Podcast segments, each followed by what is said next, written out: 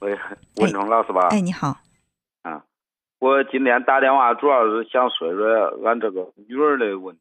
她今年十十三岁，上的七年级。嗯。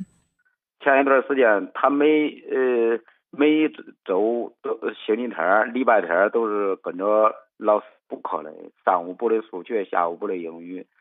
在在两个星期前，她的英语老师给我打电话说，呃，恁那学生没有来，是咋回事啊？那个给他请假了，我没有。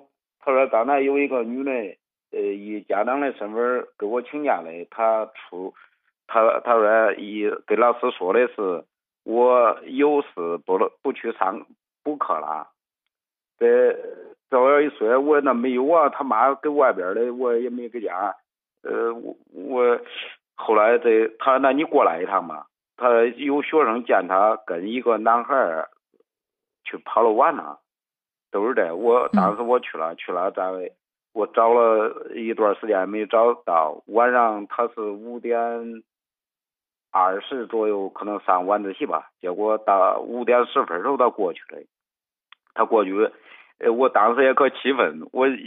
要气这个样，我当时想了想打他的，不过我也好听你那个节目，你都主张主张着不叫打小孩，不叫打小孩，我耐住性子，反正呃说了他一顿说了他一顿他在从这时候看喽，给他的英语老师好像有反感他，也不知道咋了，他。呃，在上一周，又英语老师又给我打电话，他说你过来一趟吧。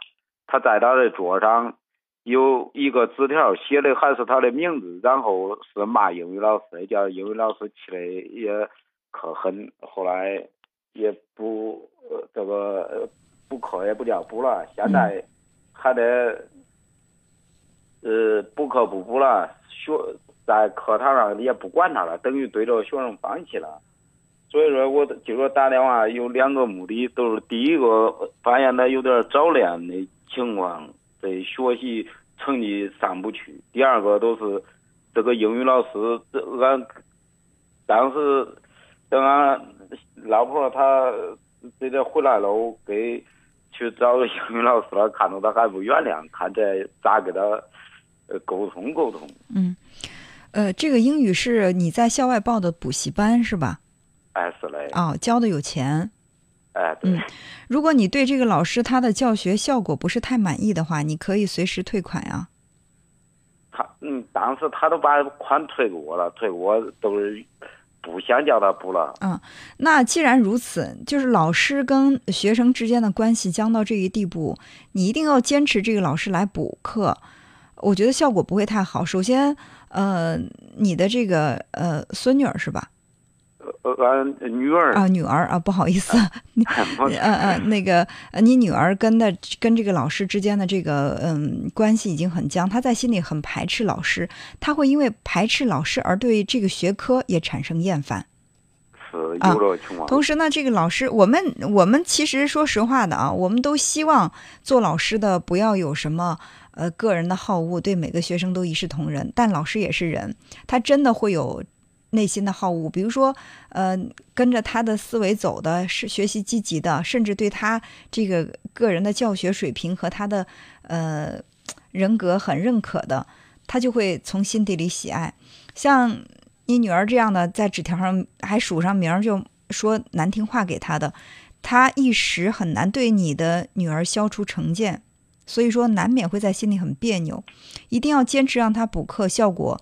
可能耽误了时间，花了钱，效果也不会好。嗯，所以老师这个心情俺也理解。嗯嗯。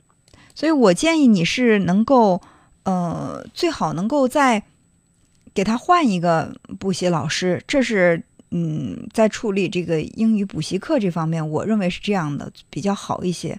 另外，对于他，你要反思一下他为什么会呃对这个老师反感。是不是你在跟他交流的时候，言语之中，呃，流露出来是这个老师告状了？因为小孩嘛，他毕竟他才十几岁，呃，十三四岁的样子，他就是对很多的这个价值观呀、是非观，他还没有完全成型。所以他看问题会很极端。尤其是在青春期这个阶段啊，为什么说这个青春期会我们会说用什么样的词来形容比较躁动的青春？然后会说这个青春期小孩属于是那种表现出来的一种爱憎分明，他喜欢一个人特别喜欢，感情非常强烈；讨厌一个人他会特别讨厌，他不会很客观的评价一个人，所以他会因为他认为是老师恶意的向你告状，所以说害得他被你批评了。他不管这个事情，老师到底出发点是什么，他反正觉得是你在告状，他对老师反感，所以以后在处理类似的问题，不要直接的问你是不是今天旷课了，或者你是不是今天我都听你们老师说了，你今天怎么怎么样？这样的话，小孩他会对老师反感，同时也会对你排斥。其实你是可以给他一个解释的机会，你你可以这样说，你说，呃，今天老师非常担心你，因为，嗯，说你是因为家里有事没去上课。老师想打电话确认一下你是不是安全到家了，给我打电话。然后我也不知道是怎么回事儿，你能跟爸爸说一下，到这到底是怎么回事儿吗？哪怕他真的是编了个瞎话，把这个谎给圆了，他在心里一定会想：爸爸也是关心我的，老师也是关心我的，这不会激化你们之间的矛盾。嗯，就是这就是处理和青春期的孩子呃交流的一个，我觉得算是一个策略吧。另外呢，就是对于孩子早恋这个问题，不要把它当做洪水猛兽，因为我们都从十三四岁走过。我可以这样说，我在十三四岁的时候，我也开始对异性产生好感，这没什么，这不是特别恐怖的事情。但是你要告诉孩子，这样的感情它很正常，但是呢，对自己的行为要有约束，因为一个这个在这个阶段喜欢你的男孩子，他对你的喜欢是不稳定的。你要想让他长久的喜欢，或者说你能够获得一份稳定的感情，最主要的是什么？是你自己要有更多的、更高的能力，就是能够让这个让孩子感觉到你不是为了怎么样怎么样，而是说就是为了真正的是他以后的这种发展，在为他着两着想，在共同的为他设计他未来的道路。这样的话，他会比较听。还有呢，就是你可以触发他来想，就说现在你上初二、初三、初七年级应该是初三，那初二初一七哦对初呃初一，呃呃上你说刚初一，你对自己未来是一个什么样的打算？